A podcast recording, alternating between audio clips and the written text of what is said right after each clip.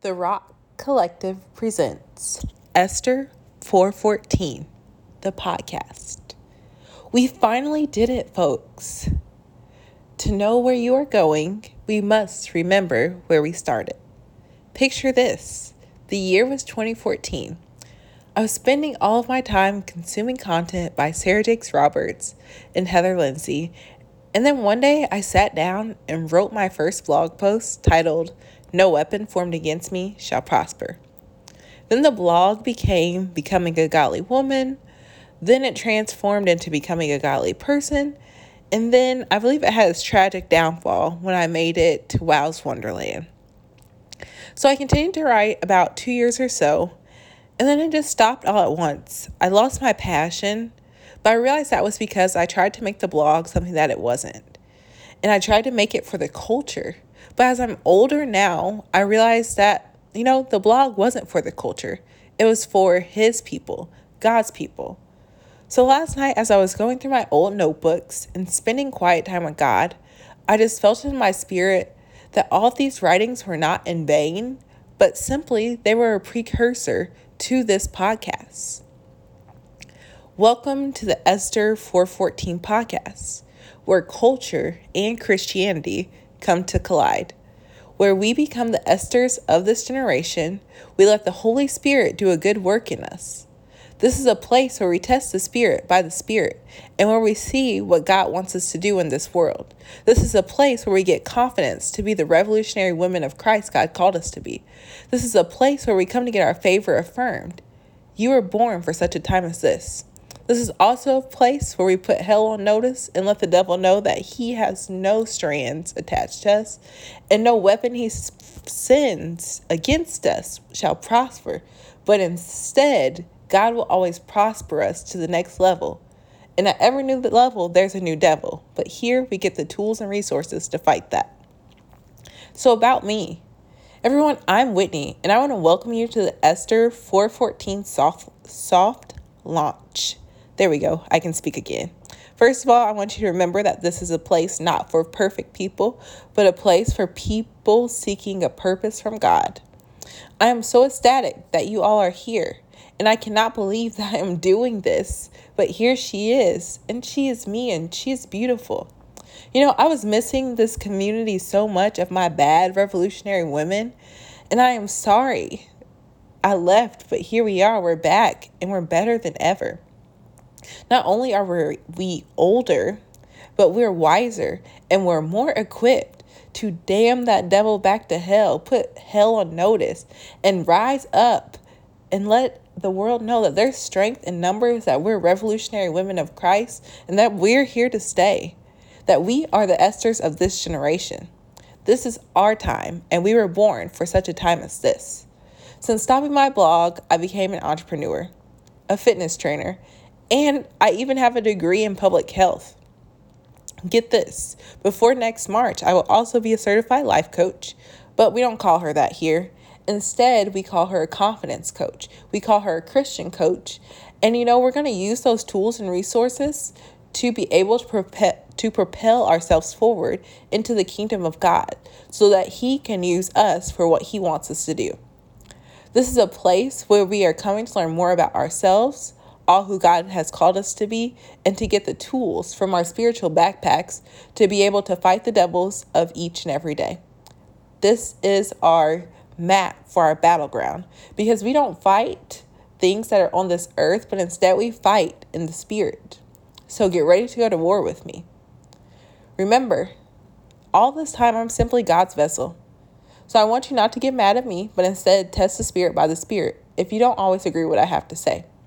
And what I also always encourage you to do is share this word with someone because I pray over every single word that just one person is blessed. But if you are blessed, it's stingy to hold on to your blessing. So you got to share this blessing with your girls, with your fighters, because we need all the Esthers of this time to come together to get their battle plans together and to know how to deal with the kings in their life.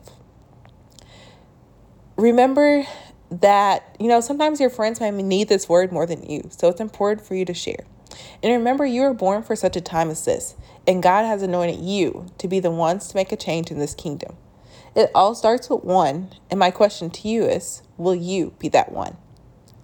Why did I choose to name Esther 414? Who is Esther? All of that. Girl, Esther is our good sis. If you're listening to this podcast, you probably know who Esther is in the Bible, but if you don't, Esther means star. So, a little bit about Esther's story. Esther, one, is the biblical woman who I most align with, who I most feel connected to, and the biblical woman who I can see myself doing her story. So basically, Esther was set apart and chosen. Her parents had widowed or not even widowed, but her parents were gone, and she was being raised by her uncle Mordecai. So Mordecai saw this opportunity to present her in front of the king, and she did, and she was chosen because Esther was bad. She was a baddie out here. She was so pretty, but it was her beauty that her got got her into the doors, but it was how she listened and followed the instructions of the Lord that got her where she needed to be. And she also had to listen to wise counsel, her cousin. But she also had to test the spirit with the spirit to know what she was supposed to do to please this king in her life to get what she needed. And I feel that's what the revolutionary, being revolutionary and the revolution of women is. It's not being hard in our sense of revolution, but instead is using all of our feminine beauty and all of the things that God has equipped us with as women, as Proverbs 31 women, to be able to go out and fight the things in the day. So the next time that you're fighting with your husband, arguing, or anything like that, like you want to not go out with your swords all up, but you want to, one, read the book of Esther and she'll give you the tools, but two, you want to fight like a woman because that will get you so much farther than fighting as a man. So, what I love about Esther is that she was set apart and chosen. She was a regular girl, but she was also very beautiful. And she was able to use her beauty for God's glory and to glorify his kingdom.